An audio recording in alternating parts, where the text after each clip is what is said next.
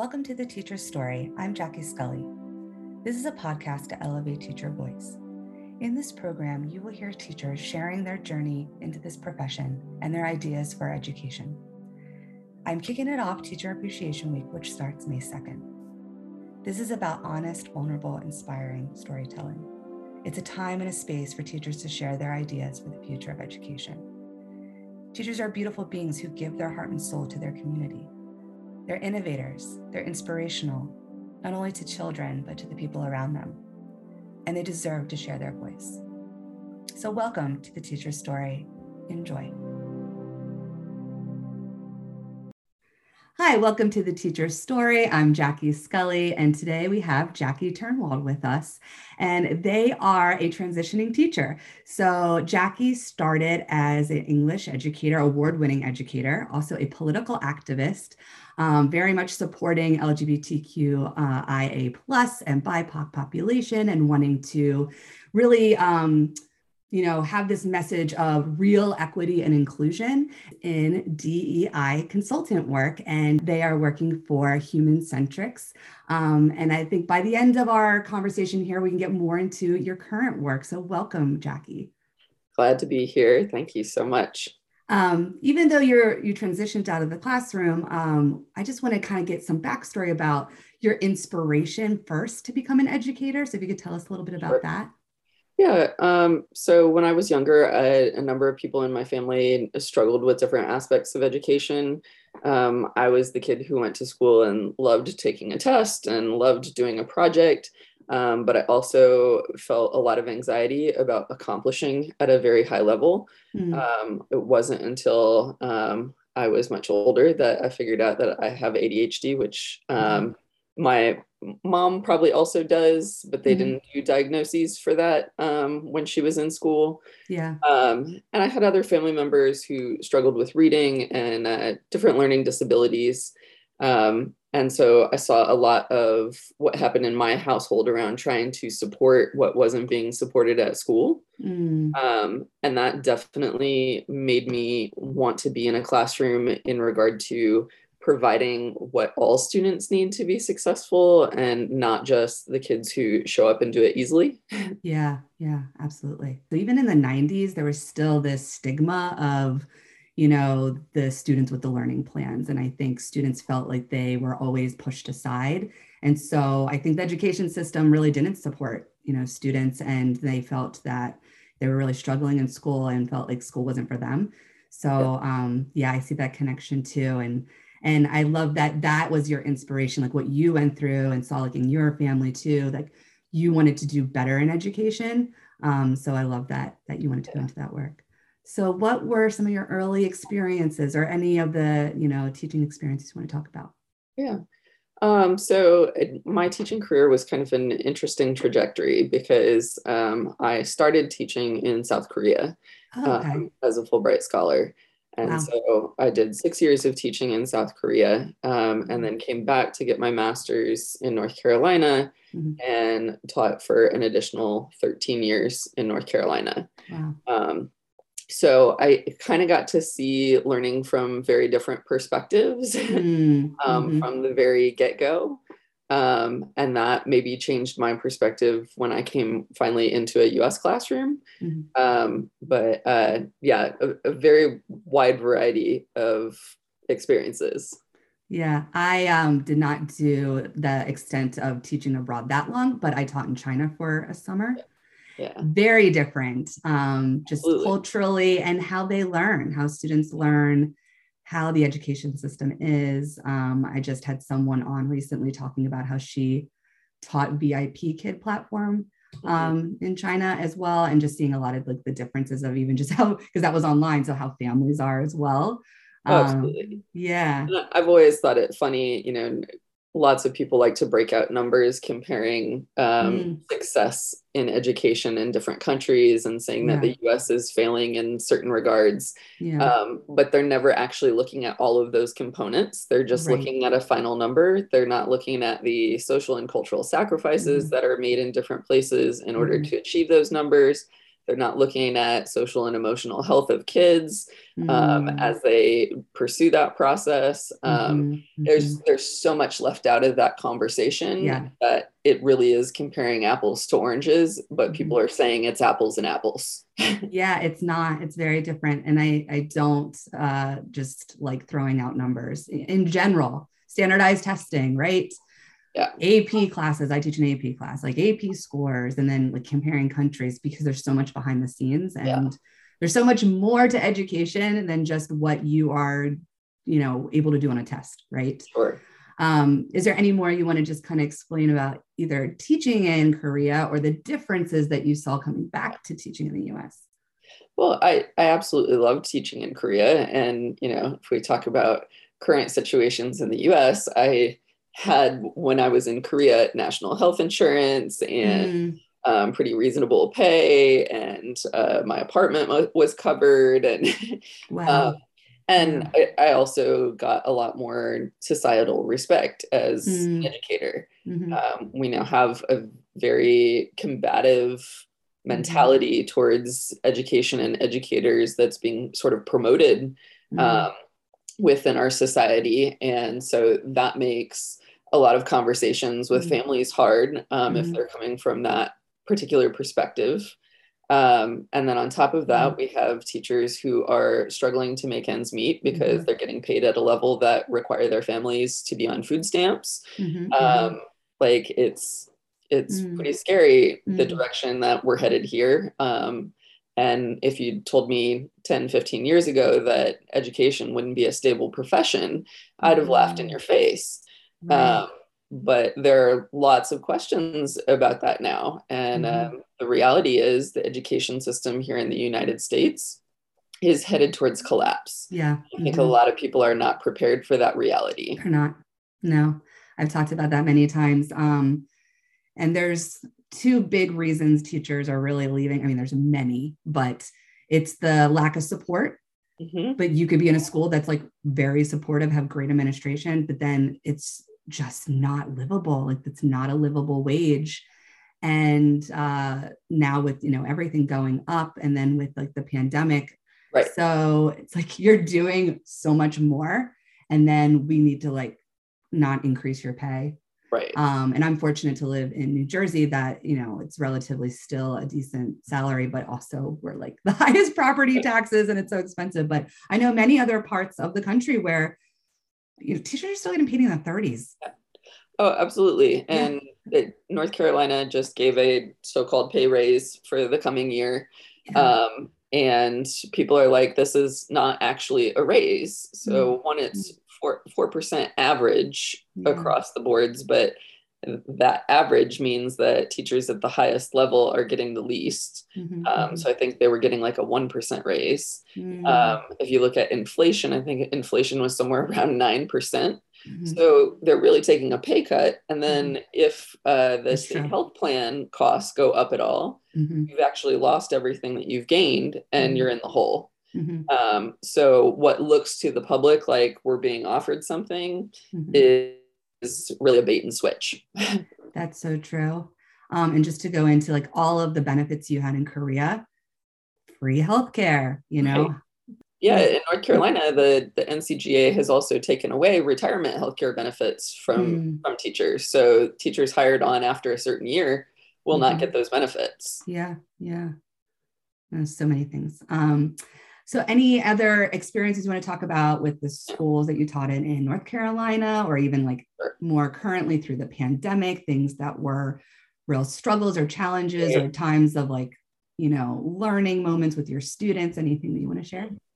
So, the truth is, I, I have a theory um, about education in general and teachers. And um, this is also true of myself. Mm-hmm. Um, I'd experienced some trauma in my childhood, and schools were definitely a safe place for me mm-hmm. uh, as part of where I thrived um, and found safety in my teachers, not necessarily my peers who picked on me a lot. mm-hmm. um, but the school system itself, the ability to be successful in a classroom, those were all things that fed and drove me mm. and are also part of what brought me to being a teacher. Mm-hmm. Um, I would posit that there are actually a lot of teachers in the system who are there for that same reason. Yeah. Um, and the the issue is that in the age that we grew up, we were not offered much in the way of trauma counseling mm-hmm. um, or therapy in general. There were many more stigmas um, in our communities about seeking therapy. Um, and so we have a lot of people who may actually just be beginning their therapy journey or haven't mm-hmm. started at all mm-hmm. as adult educators in the classroom. And then you talk about the pandemic. Um, we can talk about the rash of school shootings across this entire country for mm-hmm. years upon years. Um, we can talk about the typical things that uh, unfortunately we see coming from different households abuse. Mm-hmm. Um, and you have kids coming to the classroom riddled with trauma themselves. Mm-hmm. Mm-hmm. And so now you have traumatized educators working with traumatized students experiencing mm. secondary trauma fatigue. Um, and I would say it's contributing mm. extensively to the burnout that we're seeing. We were yeah. already seeing a huge burnout rate before, but once the pandemic hit, and now you have global trauma, mm-hmm. which also isn't really being treated or talked about mm-hmm. in the way that it needs to be. Mm-hmm. Um, we have teachers leaving left, right, and sideways. Yeah. Yeah. Um, and I myself, you know, I experienced during the pandemic.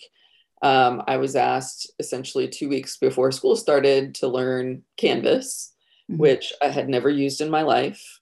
And anybody who's used it knows it's not exactly the most user friendly platform. Mm-hmm. Um, it takes like 14 steps to do something that probably mm. should take three.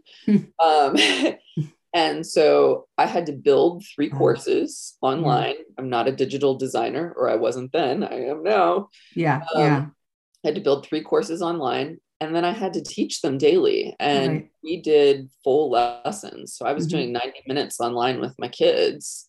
Um, and so I was working 17 hour days mm-hmm. during the pandemic. I logged over 800 hours on Canvas. Wow. Um, I didn't feel like I could get away from anybody, it, it, mm-hmm. and mm-hmm. anything, um, because there wasn't anybody to fill my role if I was out. Like, mm-hmm. how do you mm-hmm. have a sub do online teaching that you designed, or like there just weren't yeah.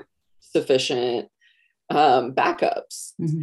And so while I was in a, a Zoom call with our faculty, a faculty meeting Zoom call, my grandmother died of COVID. Oh my gosh, I'm so sorry. Oh, and geez. that was the experience of a lot of people, unfortunately. Yeah. Oh my God. Mm-hmm. Yeah. And I think, thank you so much, Jackie, for bringing up the trauma. Um, I haven't thought about it in the way of how we grew up, mm-hmm. but I mean, there's still a stigma. I mean, and I think the stigma too now is, especially as teachers, but any probably like professional, we can't talk about going right. through something hard because then we're painted as you can't do your job. You know, and especially when you're in a role where you're like taking care of children. Yes. And I want to change that and have a conversation as a community of like teachers are going through a lot of trauma Mm-hmm. And that could be stemming from also their childhood because we did not have the ability to go to therapy or even talk about it with our parents, talk about it with our friends. Um, I don't remember going to a counselor in high school for things I needed to talk about besides college, right? Or just your classes. I um, remember asking to see a therapist in college, and w- we had to go out in the garage to talk about it because my parents didn't want my siblings to hear. Oh, wow. Yeah. yeah. And that was real. But now you have those individuals, you know, in the role of being a teacher who are still dealing with their own trauma. And then through the pandemic, you know, possibly trying to figure out how can I get help? And then I have to help the children and they're going through their trauma. It is a very, that energy of trauma through the whole system. And no one's really um, addressed it. But that's a really important focus. And so thank you so much for bringing yeah. that up. Yeah. Yeah. I mean, it, it really is further contributing to the fact, and we've talked about this before, that, you know, education is built on a faulty foundation, mm-hmm. um, our current system. um, because it was built in order to create compliant factory workers. If you mm. look at the history mm. of, of education, that, that is the true mm-hmm. story. Mm-hmm. Um, that is not what we need right now. And I would posit it's not really what we ever needed. yeah. um, yeah. And um, it's been used as a means to um, control society in some regards. Mm-hmm. Um, and you can't keep trying to reno a house. you can't keep trying to renovate a house that's built mm-hmm. on a faulty foundation mm-hmm. and not expect that it's going to collapse on you still. Mm-hmm, mm-hmm. Um, and what we're seeing right now, we've had attacks from people who are anti uh, public education that mm-hmm. have uh, picked away at funding for schools that have created narratives that are negative about teachers and the education system, mm-hmm. that have labeled our schools failing by using mm-hmm. systems that really capitalize on um, socioeconomic issues mm-hmm. and um, where certain groups of people are, are centered in the school system. Mm-hmm. Um, and instead of naming those things, they're saying, oh, these schools are failing. Um, and then on the other hand, um, we have these trauma situations that are mm-hmm. causing people to fall out of teaching. We have leadership oftentimes that's not really supportive of the type of teaching that needs to be happening in our schools, mm-hmm. which again, I would posit is culturally responsive teaching mm-hmm. um, that helps our students have an understanding of the full scope of yeah. the world around them, the full story of America and kind of going into that if you want to because i'm a history teacher you, you were an english educator yes. talking about how do we make how do we tell those truths in our classes right like, i don't know if there's any examples or things you want to talk about right. the work that you did as a yeah. teacher um, so absolutely and the large part of my career was working um, with uh, or in a school system where 80% of the students were black and brown mm-hmm. um, and so having curriculum that meets their experiences and brings mm-hmm. them to the table. Um, so one of the things that kind of always happened in my classroom early on is I would just ask them to write a narrative about their previous experiences in English classes. Mm-hmm. And um, the majority of my students, and this wasn't a prompted thing because I was just like, tell me about your previous English experiences, mm-hmm. very mm-hmm. open ended question. But the majority of my students had stories of educational harm to tell, mm. typically of white teachers mm-hmm. who made them feel less than or mm. um, unintelligent or um, mm. not really part of the learning experience. Mm-hmm. They had experienced educational trauma yeah. um, because yeah. of people who were not culturally responsive or who were outright racist towards them. Wow. Yeah. Um, and many of those students had, as a result, pulled back from some aspect of their education because mm-hmm. they didn't feel like it was worth investing in. And we mm-hmm. can talk all day long about you know the research that's been done about how students respond to a teacher that they feel mm-hmm. is invested mm-hmm. in them versus a teacher that they feel is not yeah um, so we started by having some conversations around those things and mm. that helped to build some trust in the classroom to address some of those previous concerns and issues and experiences and then talk about what we wanted going forward yeah um, and so for most of my units um, i offered my kids a choice um, mm-hmm. on whatever theme that we were studying um, and the texts in general were both uh, reflective um, and or windows into other people's mm-hmm. experiences mm-hmm. and so kids could choose what they felt um, they were going to be most invested in. Mm. We had really great conversations um, in situations where, like, I needed to teach classic literature. Mm-hmm. Um, I would never just teach Gatsby by itself, mm-hmm, um, mm-hmm. which for me personally, I feel is a very self-indulgent um, mm-hmm. uh, text about a, a, white male who, even once he achieves the American dream, isn't happy with what he has. Yeah, yeah. Um, and we would pair it um, next to Their Eyes Were Watching God. Mm. Um, and so we would talk mm. about the experience of pursuing the American dream, what that looks like based on where you're coming from, mm. um, whether you're black, white, male, female, um, of an upper socioeconomic status or lower socioeconomic status how does that shape your pursuit what's available to you mm-hmm, um, mm-hmm. whether or not you you box your dreams in like mm. um, and we had such rich and deep conversations mm-hmm, and the mm-hmm. kids oft, often pursued things outside of the classroom where they were like you know this was a really good read i want to find out more about this oh that's great uh, and so when I did this full curriculum with my students for it was about two years, um, I found at the end of that that the average rate of growth for English proficiency or reading proficiency for my students was two and a half grade levels in a semester. Oh wow! Um, and so you want to mm-hmm. talk about the potential to close the achievement gap. Yeah. You need to teach culturally responsive curriculum. You do. Yeah, that's amazing. Thank you so much for sharing that. Um, this is what teachers should be doing. And I think it's still very slow process in many schools around our country. I think we're we're getting there, but then there's pushback. Yes. So we could talk about pushback too. But sure. um, this is what good teachers do. Like you see the kids you have in front of you, and you need to teach them in a way that you're telling also like you're sharing other stories but telling their story so that they don't feel like they're constantly like pushed in the background. And as like a history teacher and we have like team teaching we have teachers who teach uh, the us history curriculum together. But you know having conversations with our students about who's telling the story. Right. You know history is subjective. And it's always you know usually been taught by the winners right? Right. And we need to flip that and really look at like all of the different voices, you know, in history, all of the different voices in literature. And when kids can see themselves in the stories, or at least also see other perspectives, look at what you saw growth, because they're engaged and they care and they find it meaningful. And in this generation, I have to just plug Gen Z because I'm just uh, all about it.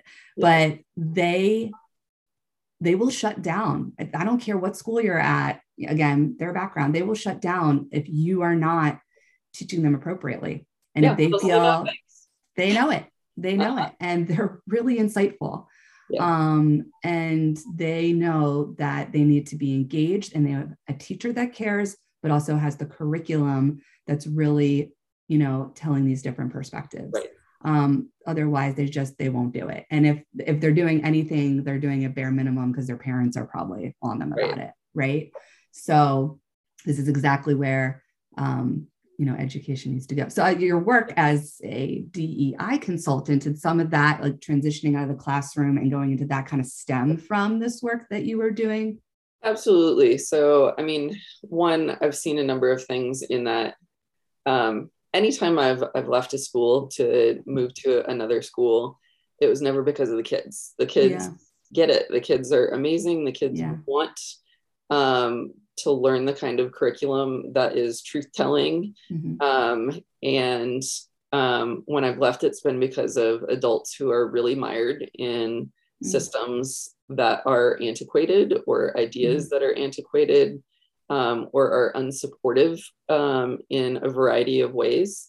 Um, and that makes it harder to do that work with the kids. Yeah. But it came to a point where I realized like, this work has to go far beyond my classroom mm. um, because again my kids are getting it um, but they're going out into a workforce where people are treating them mm. in ways that are not sustainable for them to be successful yeah um, and i i'm not okay with that i'm right. never going to be okay with that um, and especially you do all this work right? Like you're doing all this work as an educator, right. and they feel supported and they feel that they have a voice and they feel that their identity, right. they can show their full identity and it's respected. And then they go out to a workforce and then it's like all of that goes away. Absolutely. Yeah.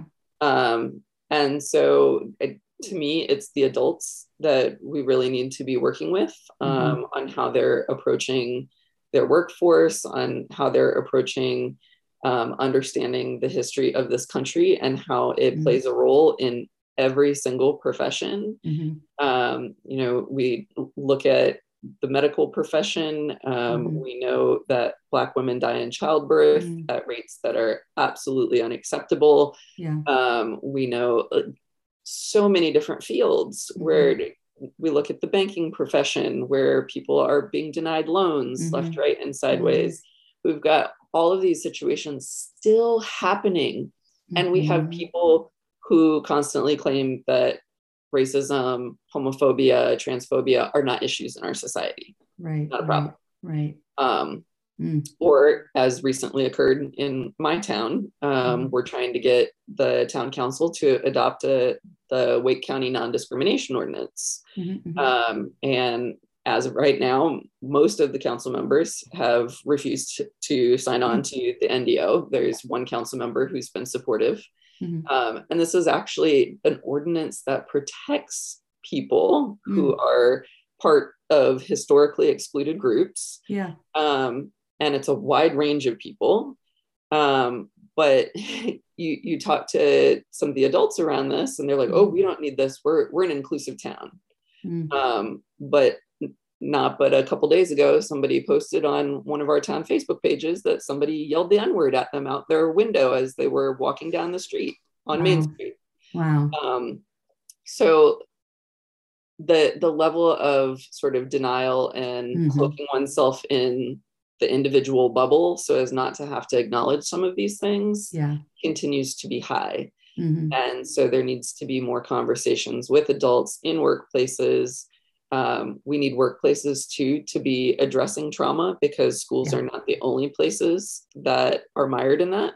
Yeah. People come to work wearing their human suit. They don't take it off at the door. Exactly. Um, yeah. Yeah. So um, yeah, it's relevant work, and yeah. I hope that it's work that will help to address some of what is happening in schools. Mm-hmm, mm-hmm. Um, and part of the writing that I'm doing right now is specifically about that, about the intersection between teacher and student trauma and the mm. impact that that's having right now. Mm-hmm. Um, but uh, yeah, it, it's it's important work to get in and talk with adults and get mm-hmm. them experiencing educational humility is mm. really what I like to talk about. Yeah. So, so often when we do DEI work, um, folks come up against a concept or are told that they've done something mm. that is harmful. And we are taught, and I would say this is maybe the most dangerous binary we are taught. And as a mm. trans non binary person, mm-hmm. it's not actually gender that I'm going to name. um, I think that is a dangerous binary that we're taught to the, the mm-hmm. binary of just mm-hmm. male or just female. Mm-hmm. Um, but the most dangerous binary that I think we are taught is the binary of good and, and bad. Mm-hmm. And when we do DEI work and mm-hmm. somebody tells you, you know, the thing that you're saying supports uh, mm. historical white supremacy, mm-hmm. that person immediately goes to, You're calling me a white supremacist. Yeah. I'm bad. You're yeah. saying I'm bad. Yeah. And so, no, no. defense, defense mechanism. Yeah. Right. Right. And the reality is, if people are naming those things for us, one, hopefully it's because they have the kind of relationship with us where they are hopeful that we can actually learn and shift and change, or they wouldn't actually name it out loud. Mm-hmm. Um, and two, um, they have a belief that we can experience educational humility. Mm-hmm. Um, in those moments, if we can choose not to be defensive and we can instead say this is a learning opportunity mm-hmm. um, what is it that i need to learn here in order not to cause harm in the future and then also what can i pursue to repair the harm that i've currently done mm-hmm. um, we would have a very different situation mm-hmm. but so often people go into that defensive place mm-hmm. and then they double down on the thing that they've said or done which actually causes more harm yeah yeah um, and we end up in this sort of terrible cycle yeah well said. Wow. Um, I love the phrase, and I just wrote it down educational humility. Um, coming to a place of we're all doing this together to make it better. Mm-hmm. And we have to just, we have to own things, right? Within our own identity, our own background, our own story, our country story, everything, and have difficult conversations, but with love and care and compassion Right. And not feeling like you said this binary of good and bad, or like I'm just attacking you. Like no one's attacking you personally. We're having a conversation about what this actually looks like in society and what is not working and what's really harming people. And if we can be humble in that and really learn and be open minded, then we can start to kind of move through like repair, right? And healing and growth. Absolutely. And I think the work you're doing and coming, and I love also this story of, because I know this could happen in the media with like teachers leaving the classroom and transitioning teachers. All they just all want to just leave and like they don't care about the system, but you are leaving and taking the work that you did in your schools and now bringing it to the next level because they are connected. The workplace to students are connected. And especially because Utah High School, right? Yes. Yeah. So you see them as young adults getting ready for the real world, right? Whether they go to college or right into the workforce. And so you're going there to actually benefit them, mm-hmm. you know? And I really see that. So this is kind of your just next phase of the work that you want to do.